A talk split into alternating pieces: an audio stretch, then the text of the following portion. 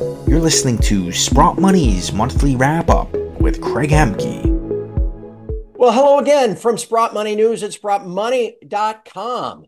We are ready to wrap up the month of February. My goodness gracious, one sixth of the way through the year already. Oh, where does the time go? Uh, I'm not sure, but it's the end of February and it's time for your monthly wrap up.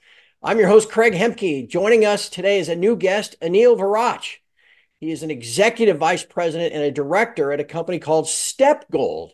And we're going to talk a little bit about that today after we wrap up the month. But Aneel, thank you so much for joining me. Thanks for having me, Craig. Great to be here. It's great to have you, and I'm excited to learn more about your company.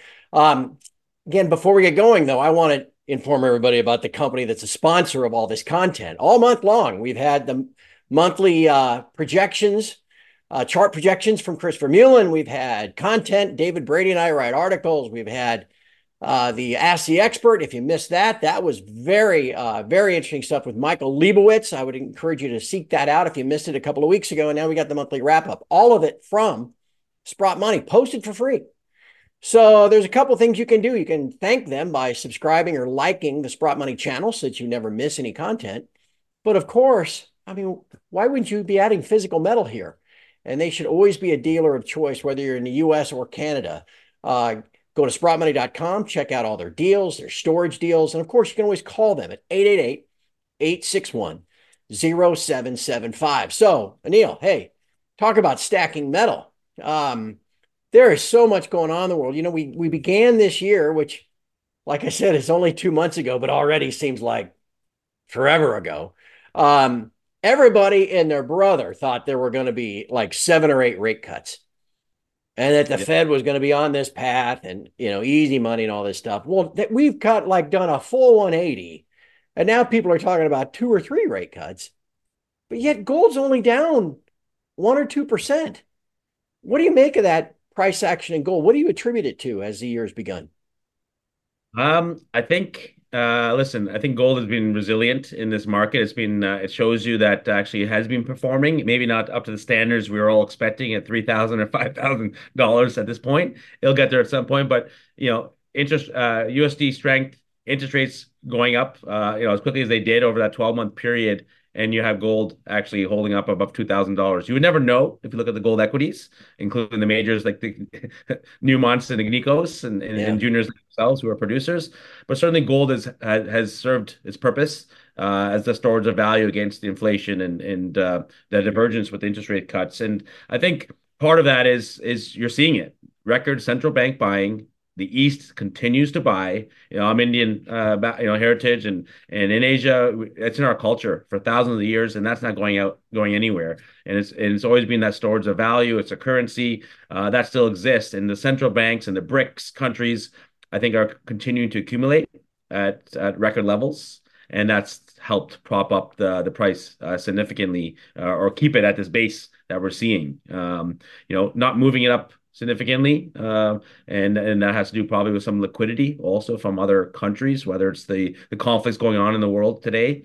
Uh, obviously, Russia being being being the main, I would say, seller probably uh, to fund uh, the conflicts. But you had that offset of liquidity and and general liquidity. You know, nothing has changed. So people are expecting the rates to go down that's quickly in March and and all this you know stuff going into to end of last year. Uh, but nothing has changed. Inflation still exists. Uh, the conflicts still exist. Um, you know, debt record debt levels, at least on this side of the world, continue and and, and uh, continue to grow. Uh, you're seeing refinancing at the retail level, like so individuals like myself. Uh, you know, in Canada, I think we're probably 40 to 50 percent haven't even renewed their mortgages as yet. Uh, and those who are, you know, are obviously having liquidity issues, and that's impacting the equity markets, or they're having to sell assets like gold. So all that's, I guess, is maybe keeping it down from maybe where it should be, you know, I would say higher today. But there's yeah. that's that's a good thing because then we have a good base to work off when things do change. I would say second half of the year is when I think we'll see some some light at, uh, at the end of this tunnel. Maybe a first rate cut or two gets people confident, and of course that's that'll be good for for gold. And I think finally gold equities yeah, you know, the last rally started from a base of just north of $1,800 and was $300 in two or three months. So you wonder the longer we can hold in above 2000, It's just a higher base for the next launch. And I think you're right about that global demand. I you probably saw I saw something oh a week or two ago about Swiss exports uh, being at one of the highest levels in six or seven years, something like 200 tons. And you know, for most people see, you know, they they recognize that's gold from the West. That's usually in like 400 ounce bars. It goes to Switzerland. It gets recast into the kind of the Asian standard four nine kilo bar, and then gets shipped out uh, to the east, uh, from Turkey to points east. I I would suspect you probably see that in uh, the part of the world where you trod most of the time. And do you expect that kind of thing to continue? Uh, I do. I actually do. Uh, I think uh, you know even Mongolia, a small country that we are pre-COVID, they were looking to, to increase their gold reserves. And I was talking yeah. to Eric about that. I remember mm-hmm. years ago. Now COVID obviously stopped a lot of exports and revenue and, and and all that supply chain issues. You know, government had to convert some of that into to to obviously funds and USD. Uh, and now as we're picking up again, I think you're going to see you know our government in, in the region. We're, we're hearing all that, like you said, that record exports from Switzerland. China is buying up at probably higher levels than than they're always saying, uh, and it's trading at a premium there. Still, that mm-hmm. market is still at a premium. I, I would say a, a, decent premium to what we're seeing here, and uh, you're seeing a lot more continued interest from from that side of the world. And I don't think it's again culturally not going anywhere. And with whatever orders coming next in the world order, uh, those who have more reserves of these hard co- commodities that have real value to back up the currencies or whatever currency that's going to be, I think uh, that's not stopping. Uh, certainly, and and you're seeing them buy the assets up as well, right? So a lot of these bids, you know, uh, recently been up by the Chinese coming in for all cash. They're buying, uh, you know, all the assets around the world as well for assets in the ground, not just the the physical that's already above ground you've been in this industry for quite a while. I would ask you kind of a you know thirty thousand foot question. You know, because we're all pulling our hair out watching the the producers just plunge so far this year. Some of them are just awful. Uh, and they're dragging down the index. You think, well, gosh, like a, if a company like Newmont wasn't in the GDX, maybe it wouldn't be down as bad as it is. But anyway, what in general, uh, what does two thousand dollar gold mean for the exploration industry because it seems to me like there's just a, a lack of interest, a lack of buyers. Mean, you know, you can have these great resources and you can measure and indicate all this gold in the ground. It's like, yeah, two, is two thousand dollars in holding above there an important psychological level? Do we need to break out to get you know cash to start flowing into the sector again? What do you think? Yeah, I think you're, uh, you know, listen, I think companies who have ounces in the ground, they're not going to get value for expanding that today. It's not the best use of cash. Yeah. Yeah. Better to survive to get to the market where they will value those intercepts or the ounces in the ground or both, right? Uh, right now, it's, it's a waste of funds. If you have 2 million ounces, 3 million ounces in the ground, that's still sizable to get value when people care. Uh, growing that to four or five, I think, is is not the, the most prudent use of cash. Uh, it's, it's probably a you know not good away. It's better to survive. So if I was an exploration company, the best thing to do is try to survive, wait for the market to tick up, mm-hmm. and then people will pay for for exploration plays because they know the big boys are spinning off even more cash. So going back to the Newmonts of the world, you know they're still spinning off cash. You know they're they're they're they still have good margin. They're investing assets, non-core assets, and there's all that jazz. But last time gold was about holding above two thousand dollars in what 2020 I think Nico and Newmont were double or triple what they currently are today.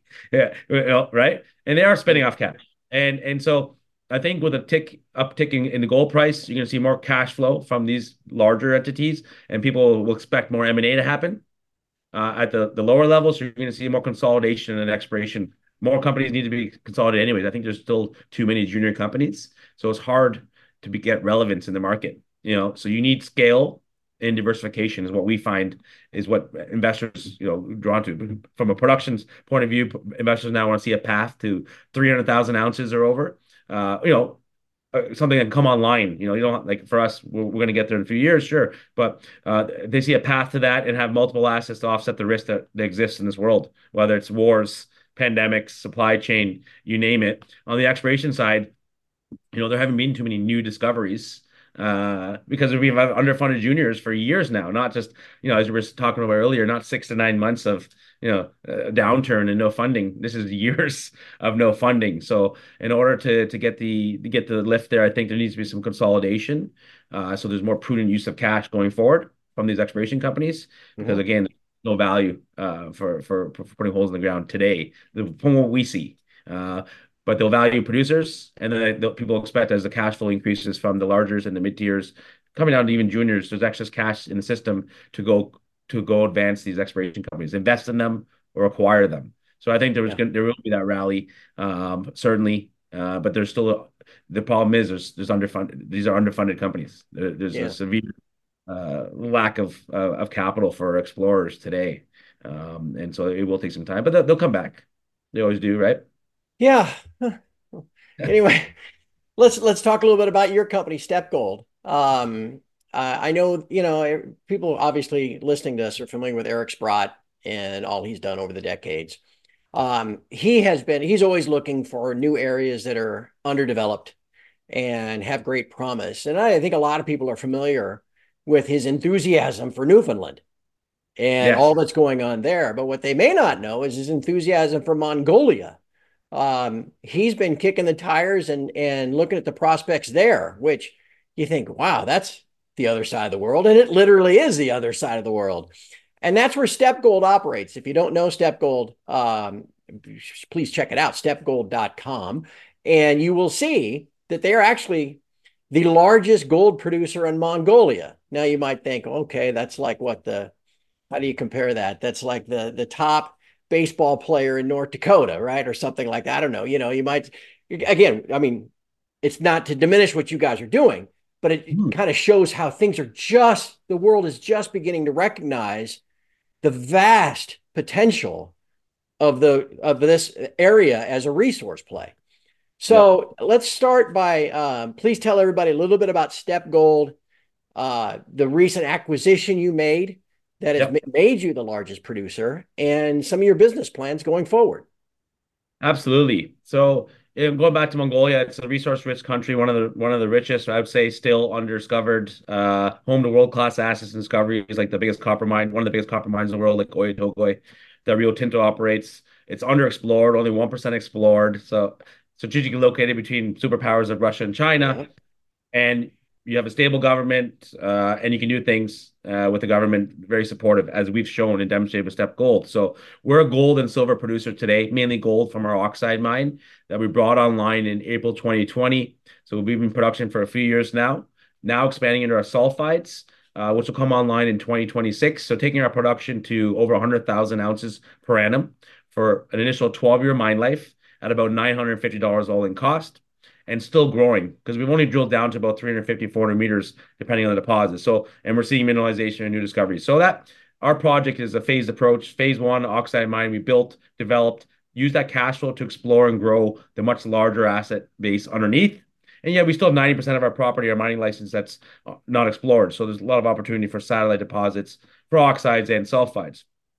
So what we did is take a, non-core asset from Centerra Gold in 2017 as a private company. It was 1.2 million ounces at that time, inclusive of 210,000 ounces reserves.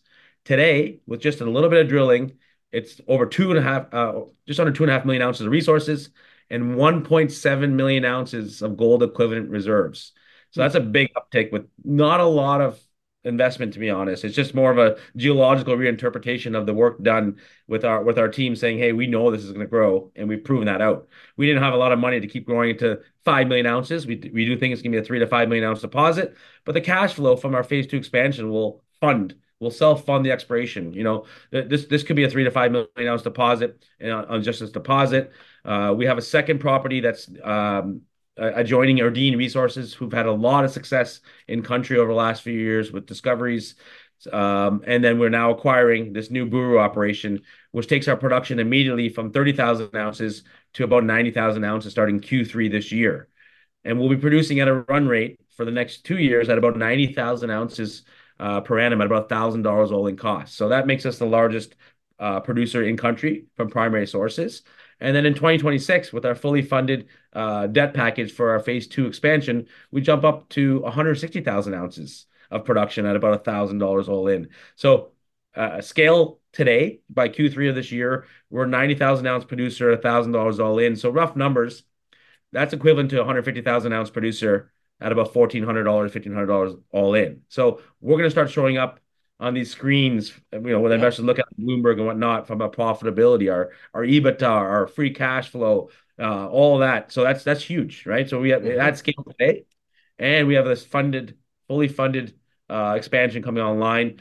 And then we still have all the expiration upside and sizzle that Eric and all these other investors like on both of our properties in country. So you have a 14,400 hectare expiration license that we haven't had the time or money to focus on. But like like I said, Erdene has already you know shown over a million ounces adjoining our license and growing to two and building a license, uh, building a mine uh, over the next year or so. So we're in the right area there. And then our current license.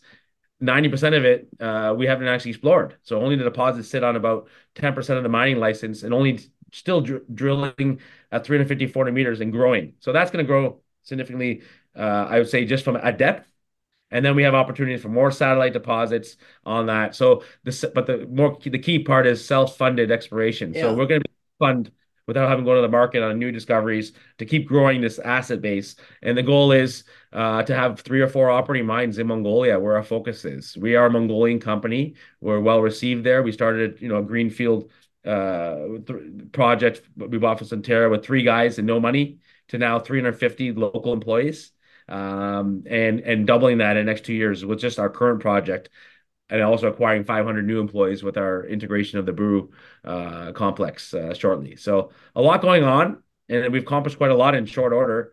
Um, and you know, our goal is to become a 300 plus thousand ounce producer focused solely on Mongolia, where we have an edge, where we have first mover advantage, we have the infrastructure, a cash flow, and cash flow and production growth. Well, and, it, and it's a fascinating story. Know, again, we we're all familiar with the companies that are constantly diluting themselves. You know, they're out staking and drilling, and then they need more cash, and then all of a sudden, you know, uh, they got to come back. Not that that isn't something you might want to do someday, but the fact that you're able to uh, cash flow your future exploration off of your current production mm-hmm. in an area where who knows what you might find up there uh, it totally unexplored, you know, virgin territory to a large extent. Uh, I find that fascinating. And you think about where you are. Talk a little bit, just a little bit more about your position and the jurisdiction of Mongolia and what the, you know, what the rule of law is like and what the infrastructure is like. I mean, I mean, I think we most people are familiar geographically. The idea that you're kind of right between China and Russia, which are pretty big gold accumulators you know, that might look at a Mongolian company and go, huh.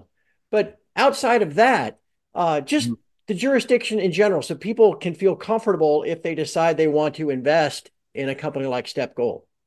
Yeah, absolutely. So, you know, Mongolia itself became independent. You know, when the Soviet broke up, it was one of the the Soviet satellite countries. So, in the early '90s, gained independence.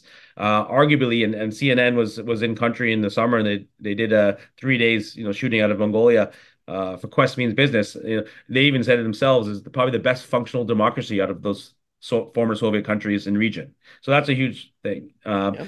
Parliamentary elections every four years, uh, with a with a, a, one year offset for the president. But the the prime minister really, just like in Canada here, uh, you have members of parliament. Prime minister runs the country. Uh, I would say the president's more like a, a governor general role uh, if you want to put it that way for comparison. So, uh, stable government, major majority for the last two terms since we started Steppe Gold in 2016. Uh, pro mining, pro foreign investment. Mongolian Mongolia is a mining jurisdiction. That dri- that's the biggest driver of the co- of the economy, biggest employer, hmm. Uh, most taxes. So very important. Uh, to the to the country and, and the government, um, they haven't changed any taxes uh, or royalty regime, you know, since we started our, our, company. In fact, they actually gave us capital when we announced our feasibility study for our expansion in 2021. You know, and we've since paid back, but it helped us grow when the markets were soft and we still had to raise our project financing. So support of government. We own 100% of our asset. Uh, and, you know, there's already a world class, you know, elephant, you know, size uh, asset discovered by, you know, Robert Friedland. Rio Tinto now operates called Oyu. So you can build a world class mine. You can discover a world class mine and build it and operate it in country. And that's that employs about 16,000 people today. And that's growing and expanding. So Rio Tinto showed their confidence in the country by consolidating um, about a, couple years ago and buying turquoise because uh, they're consolidating the ownership and taking on the associated capex. That's a big endorsement, and they've publicly said themselves in the last six months many times how strategic Mongolia is, how excited they are, and obviously they're there. Since then, you've had the Chinese major Zijin Mining uh, make an investment in a copper gold company called Xanadu. Uh, the French government just last year, Macron was there, uh, and they signed a $2 billion uranium agreement. Uh, the Japanese, the Koreans, the Germans, the Indians, Canadians, the US are all there. So part of, you know, go back to we're, we're strategically located between Russia and China, but we're favorably located there so that we're more strategic to all these other countries that I just mentioned. Yeah. So opportunity in, in, in, a way, a level of protection. So no one's going to take us over. Uh, you know, they tried, right? You know, uh, for for cent millennia. Yeah, exactly. So uh, it's it's it's a country that's I, I, would say one of the last frontiers. It's like going to yeah. you know continent like Africa, We you know was resource yeah. 30 years ago, and you have all that opportunity, and you have all these right partners here um, coming in. So very exciting time to be involved uh, in the country. It's safe. There's still the rule of law, you, like we, we mentioned. In fact, uh, you know we've had the government come to PDAC here in Toronto, led to come this weekend uh, for, since 2016, since we even started coming on the stage talking about how supportive they are. They don't want to own the assets. They want to be a passive royalty partner, collect the taxes, and help support uh, partners like us grow their economy and educate and uh, skill and employ their the local workforce. So, uh, yeah, it's, fascinating. It's, I, yeah. It really is. I mean, it's something I'm sure most people watching us have never really even considered, and you can certainly see why Eric and his team yeah. are are getting involved there. Uh, it's a yeah. fascinating opportunity. If people want to learn more. Mm-hmm. Uh, mm-hmm. What are your ticker symbols uh, in the U.S. and in Canada? Yeah, so on the main board of the Toronto Stock Exchange, our ticker is STGO, Sierra Tango Golf Oscar, and yeah. the US OTCQX uh, STPGF. Got and it. of course, we're always available to talk to any investor of any size. I speak to the smallest to the biggest, like Eric, and everyone in between. Uh, very accessible. Our website has lots of good videos of our site. Yep. You can see our operating mind, the people, uh, and, and and we're always accessible. So uh, it's never a better time to get in a producer that's expanding and exploring. We we create it. We have a nice little mix here and a lot of upside, obviously, you know, given yeah. where, where the market is today. And just make sure I didn't butcher the website address earlier, did I? Just steppegold.com? It's steppegold.com, S T E P P E gold.com. Right. For those of you that failed geography class, steppe, right? That's a, a, a land region as you move north.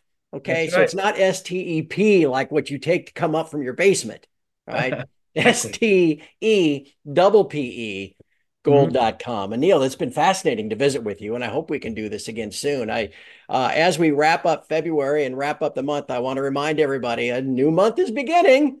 Uh, we got an extra day in February that we got to deal with, but it'll be March soon enough, and there will be a whole bunch more content coming from Sprott Money. So, if anything, click the like or subscribe button on whichever channel you've been listening to this or watching this so that you're reminded every time Sprott Money puts something out. And then, of course, Stop by Sprott Money anytime you're in the market for physical gold and silver or a place to store it. 888-861-0775 is the number. You can call them. It won't cost you anything to do that either. Um, Aneel, it's been great visiting with you. Again, this has been Aneel Waraich. He is an executive vice president and a director at Steppe Gold. Uh, pretty good size holding of Eric Sprott and his team. I guess you might as well check it out. And Neil, thank you so much for your time. It's been fascinating. Thanks for having me. From all of us at Sprott Money News and SprottMoney.com, thank you for watching. Hey, we'll talk to you again with all kinds of content coming at you in March.